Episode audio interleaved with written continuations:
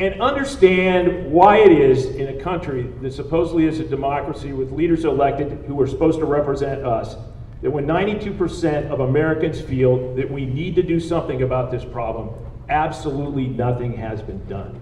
That is the real issue we're faced with here. And that's what everybody ought to be asking themselves. Why is it it hasn't happened? It's really important for people to figure out ways, if they retire, to stay active and to do things that are not as passive as you described, but also uh, will give their life some meaning. Meaning is something that's really important. That's retired U.S. General Peter Chiarelli, followed by Dr. Eric Larson, clinical professor at the University of Washington School of Public Health.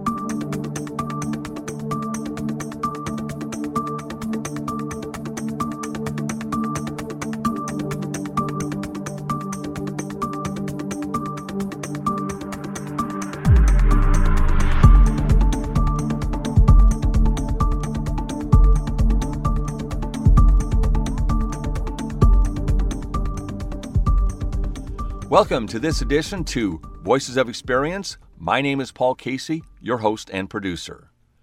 What was General Chiarelli referring to when he said that 92% are in support? A. 92% of the people want Donald Trump to take a long vacation to Mar a Lago and never come back? B. 92% think the Seahawks will win the Super Bowl. C. 92% think homelessness will be solved in 2019. Or D. 92% believe in gun control. Any one of those choices would be desirable, but the answer is D. Gun control. I attended a downtown Seattle Rotary Club meeting, and General Chiarelli and conservative talk show host and founder of the Washington Policy Center, John Carlson, debated gun control. This is one of those debates that is so worn out but I decided to attend because a retired general was arguing for gun control. I thought that was pretty compelling. I remember driving to lunch on December 14, 2012, and listening in horror to the slaughter of children at Sandy Hook. I said to myself then, if this doesn't prompt further federal restriction on guns, nothing will. Well, many mass shootings and thoughts and prayers and meaningless candlelight vigils later, we are still at the same place arguing common sense approaches. Now, here's a stat that is absolutely stunning. There were 38,000 gun deaths in the United States in 2017. In Japan, there were three. That's right, three. One, two, three. Who has a better handle on this? I had Dr. Mark Del Beccaro, Chief Medical Officer with Seattle Children's, talking about childhood diseases recently. He raised the issue of gun violence in children. I will replay his observations again today. And Dr. Eric Larson is considered an expert in aging, and he has some very interesting things to say about what we can do to age more successfully. Dr. Larson wrote a book called Enlightened Aging Building Resilience for a Long and Active Life. Back with my interview with Dr. Larson in just a moment.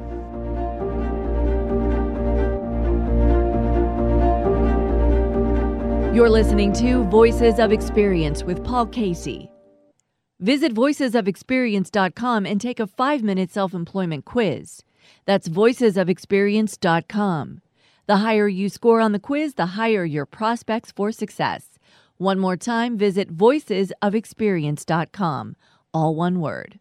Dr. Eric Larson, a clinical professor at the University of Washington School of Public Health and Health Services, is with me. He is an expert in the aging field, and he recently wrote a book called Enlightened Aging Building Resilience for a Long, Active Life.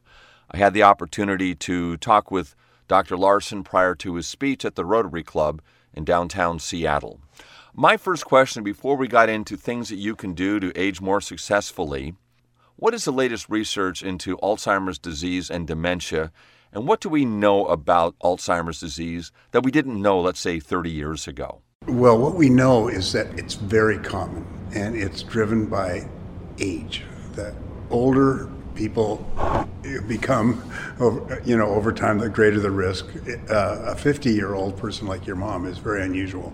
That's like 0.01% of cases. But when you hit 75, 80, and especially 85, the rates go up pretty dramatically. and we also know that a lot more about the biochemistry, and we also know that in older people, it's not just Alzheimer's disease, but it's a series of other insults that accumulate in the brain. So little strokes, things called Lewy bodies, along with the so-called plaques and tangles of Alzheimer's disease, are, are, are very common.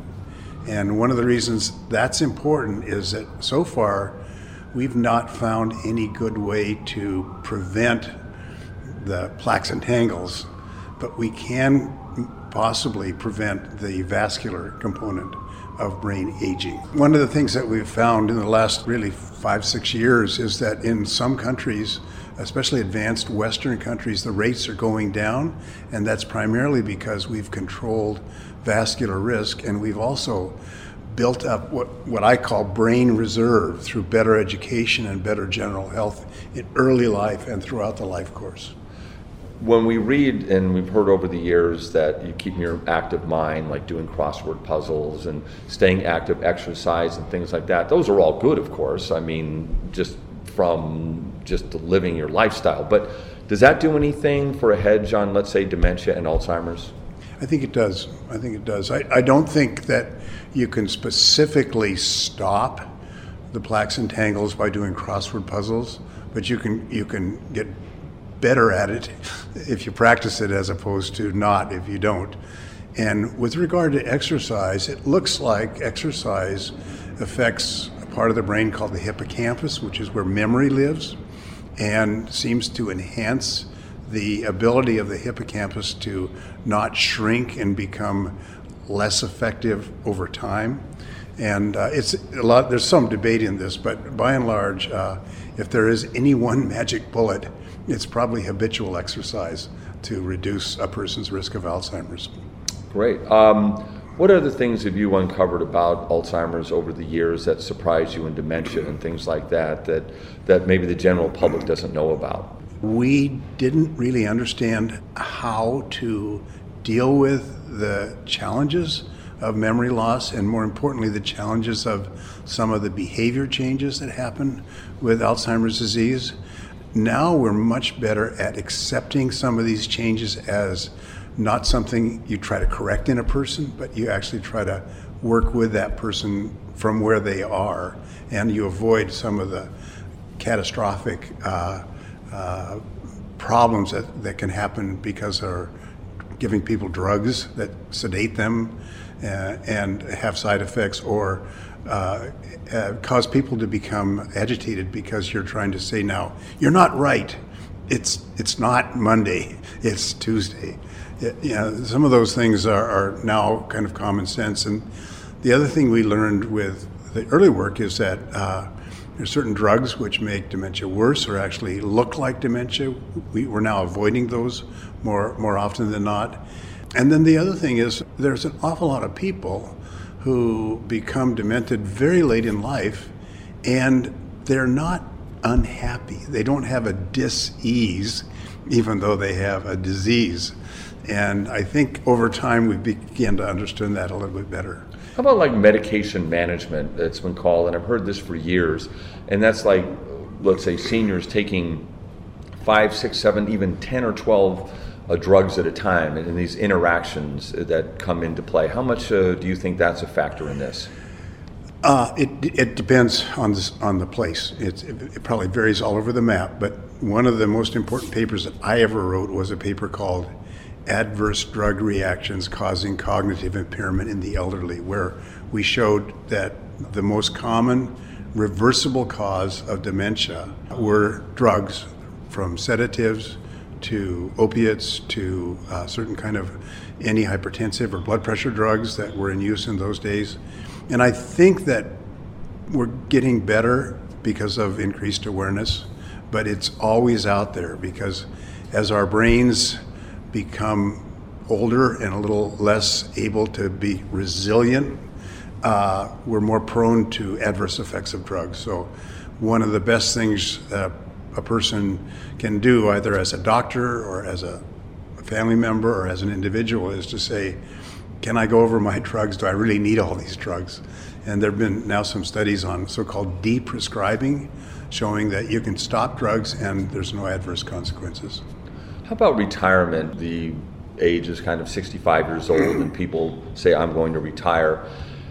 Do you think that that sort of shift in your mindset going from an active life and then watching reruns of Matlock and things on TV and things like that, and you kind of really go into a really sedate type of world environment. Mm-hmm. Does that affect, do you believe, um, I think dementia? so. I think so. I think, you know, it's really important for people to figure out ways, if they retire, to stay active and to do things that are not as passive as you described, but also uh, will give their life some meaning. Meaning is something that's really important. There's a really interesting study that was done uh, using the age of retirement. That's the social policy of eight or nine different countries. And if you looked at a common memory or cognitive test across those eight or nine countries, the earlier the date of retirement or the age of retirement, the lower the score in that country's population. So it's it's in an economics journal of all, of all things, making the point that there is some value to nourishing your brain with with work. Of course. Final question, because we're running out of time for you, and that is, uh, do you think we'll ever find a cure for like Alzheimer's, or is that something that is too many factors? Uh, that's a, a, really good question. and uh, is, if you mean a cure, can we can we absolutely prevent it, or once a person gets it, uh, it can be uh, having no, no effect on them, like we can cure or prevent uh, can- some cancers and, and prevent polio? I don't think so. I mean, there's just so many things going on in the brain that uh, it's really complicated. And any one of my points is there is no one magic bullet for this condition and many other conditions of aging, but you can do a lot to make the situation better. And what would be a couple final things that you would say? We talked about some, but you hit on something right there before we go in terms of what can people do to make the situation better?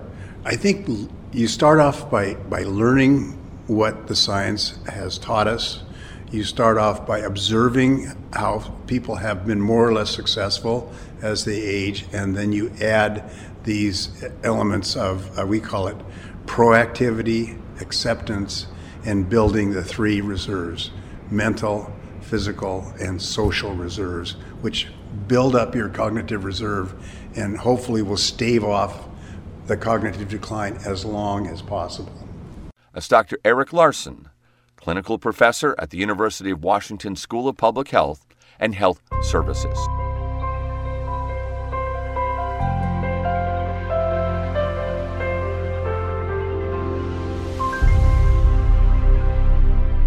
I attended a meeting of the uh, downtown Seattle Rotary Club, and on this particular day, they had a debate on gun control. Retired U.S. Army General Peter Chiarelli argued for increased gun control measures, and John Carlson from the Washington Policy Center and conservative talk show host argued against. First, you will hear John Carlson talking about reasons for not having more gun control, followed by a response from General Peter Chiarelli. There's four things that we want to do, need to do, if we want to get a handle on gun violence in this country, whether it is criminal, whether it is by suicide, whether it is by mass shooting. The first I already mentioned, and that is dramatically increase the penalties on people who steal firearms or who sell them. The second, and this is a long time in coming, we have got to ease confinement standards for the violently mentally ill in this country. Uh, there are a lot of people who, for their own good and for the safety of others, uh, should simply be given, in the name of compassion for them, uh, three meals a day, ongoing care, not just left to wander the streets at night. I get up in the middle of the night to do my show. I drive through downtown, and it's so tragic. It's so sad seeing people who might not even know where they are or what they're doing, just roaming and staggering. Surely something should be done for these people. The third is that briefly, we need to find practical ways to keep mentally ill people from accessing firearms, and I think it means presidential leadership and from Congress to make it happen. And thorough, and thir- fourth, rather, uh, suicide prevention measures on a very proactive basis. Thank you very much. Thank you, John. Retired U.S. Army General No. Peter Chiarelli's I would ask you to look at this debate to, to, and, and, and, and move up to the 40,000 foot level. Move away from the fringes as Mark told us to do. Look at it in totality. And understand why it is in a country that supposedly is a democracy with leaders elected who are supposed to represent us, that when 92% of Americans feel that we need to do something about this problem, absolutely nothing has been done. That is the real issue we're faced with here. And that's what everybody ought to be asking themselves. Why is it it hasn't happened? All right, big round of applause for Peter Perez, Thank you guys very much. Stay seated, we'll continue the discussion. That's John Carlson speaking for no further measures for gun control and a response from retired U.S. Army General Peter Chiarelli.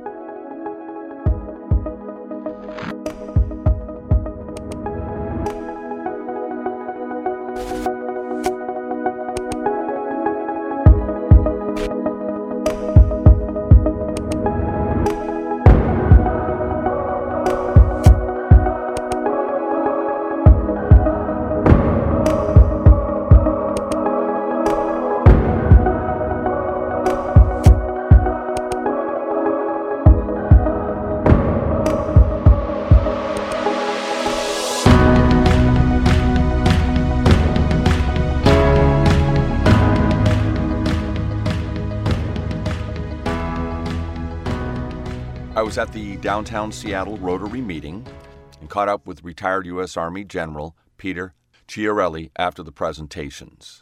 I spoke about my pessimism after the Sandy Hook slaughter in December of 2012, and my reaction at the time was if this doesn't bring gun control to the forefront, to ban assault weapons, for background checks, and all of the things that the vast majority of Americans think need to be done to bring sensible gun control.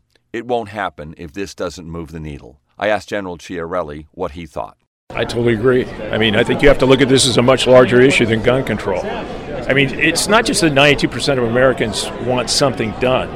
If you go all the way down the line of the questions you can ask about this, it's a large majority of Americans from both Republican and Democrat want things done to control these.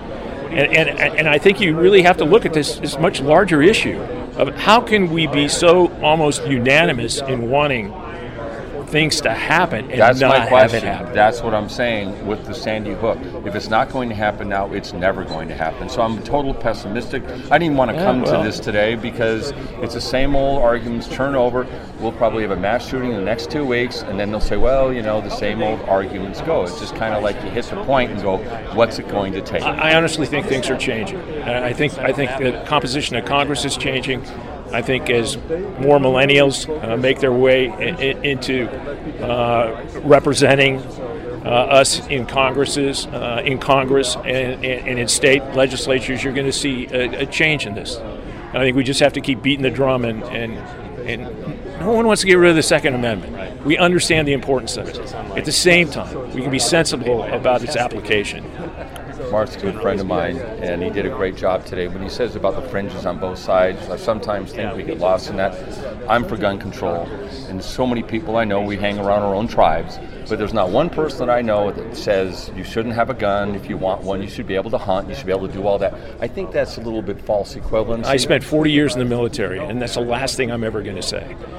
But when, when we start talking about, you know, mental health tests, and you don't understand how difficult it is to make that distinction, it's not like going in and, and somebody, in fact, taking an x-ray and saying, you have a tumor. To try to make the determination and to draw that line about when you're going to take away that Second Amendment right and when you're not going to take that Second Amendment right, it is a red herring that people continue to throw up. What we really need to do is close the loopholes when it comes to registration and background checks on weapons in all the states, not just in the few of the states like Washington that has been a leader in this area. We've, we've got to do it everywhere across the country. That's retired U.S. Army General Peter Chiarelli. Well, I'm certainly glad that he left with some optimism with maybe a swing in the voters in this country, but sensible gun control can't happen soon enough.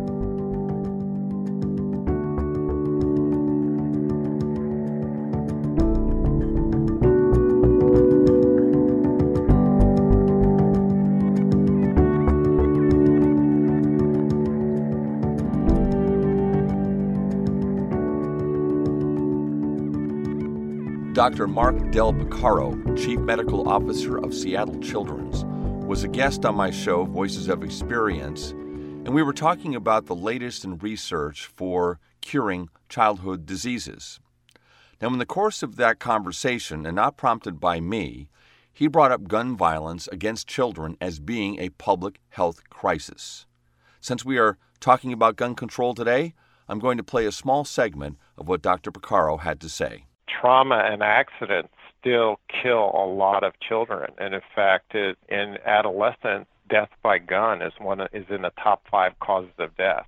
Believe it or not, we don't approach it in any way, shape, or form like that because of the whole political issue. Certainly, it is in in in medicine. This is one of the biggest views of a public health emergency. I guarantee you, if children were dying of any other illness at the rate they die of gun violence, that society would be totally on top of getting rid of it. Dr. Mark Del Beccaro, Chief Medical Officer at Seattle Children's.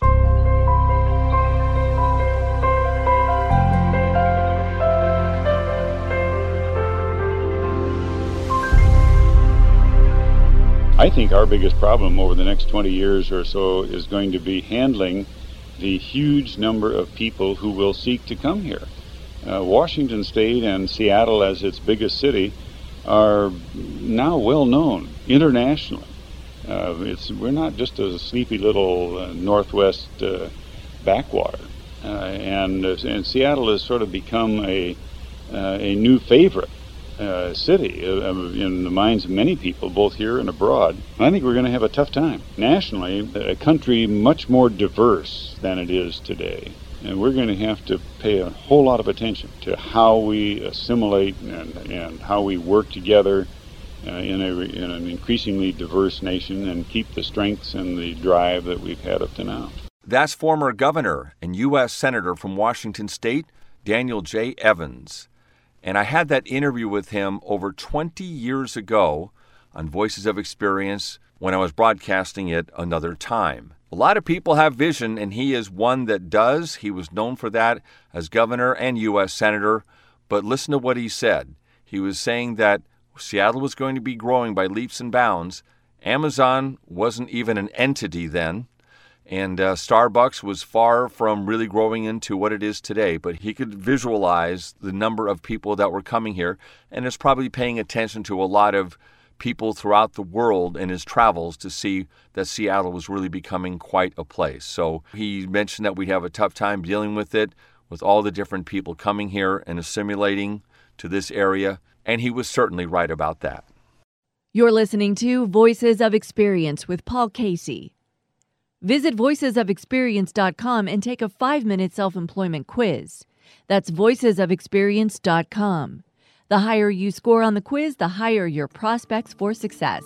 One more time, visit voicesofexperience.com. All one word.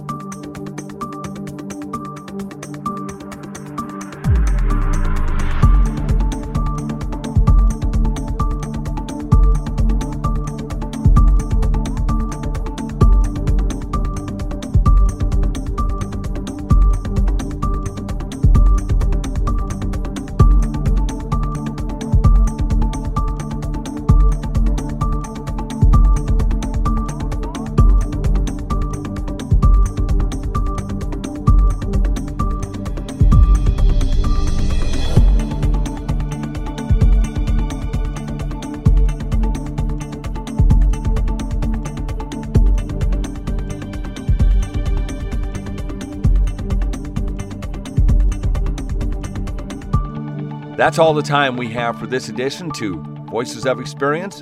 I would like to thank Dr. Mark Del Beccaro, former governor and U.S. Senator Daniel J. Evans, from an interview I had with him from over 20 years ago, and of course, General Peter Chiarelli for sharing their wisdom and experience with us today. One more incredible statistic they're not statistics, they're people. But I want to refer to the Las Vegas massacre that occurred on October 1st, 2017, when an individual by the name of Steve Paddock thought it was appropriate to check out a few rooms and then uh, bring in 14 AR 15 rifles, 8 AR 10 rifles, and something called bump stock, which which just allows you to shoot more bullets in a quicker period of time. That's for the layman, and that's who we are. He fired 1,100 rounds in 10 minutes, killing 58 people and injuring 851. What has happened since then on the federal level to tighten gun control? Absolutely nothing. What does this say about our country? I ask the question. Next week, Voices of Experience will air on Christmas Day. I will lighten things up considerably. I interviewed the founder of something called the Moisture Festival. His name is Ron Bailey, and I went to his home in West Seattle. The Moisture Festival is as much a part of Seattle as grunge in the 1990s. The only difference is that you probably haven't heard of the Moisture Festival, but I hope that changes for you on next week's show. It is made up of vaudeville acts, juggling, acrobats, comedians, and, and so much more. It has been going on in the Fremont area since 2004. If you want to find out more about this and what the Moisture Festival is all about, if you don't have a chance to listen to next week's show, you can go to moisturefestival.org. That's moisturefestival.org. And by the way, they are having a New Year's Eve party at Hales Palladium on Leary Way in Fremont. The Moisture Festival starts in March of 2019. You can find out all about that by again visiting their website, moisturefestival.org. Now, if you want to listen to any show for the last year and a half, Google KKNW and then click through to archives. At the bottom of the page, you can click on to Voices of Experience and you have found the right place. You can listen to past interviews that include former host of NPR's All Things Considered, Robert Siegel, shows that I did on homelessness several weeks ago, which included a visit to the Bread of Life mission in Seattle's Pioneer Square, and Chicken Soup for the soul author and entrepreneur Mark Victor Hansen. My name is Paul Casey, your host and producer of Voices of Experience. Give me a call at 206 459 5536 if you want to talk about anything regarding the show. That's 206 459 5536. Have a great rest of the week.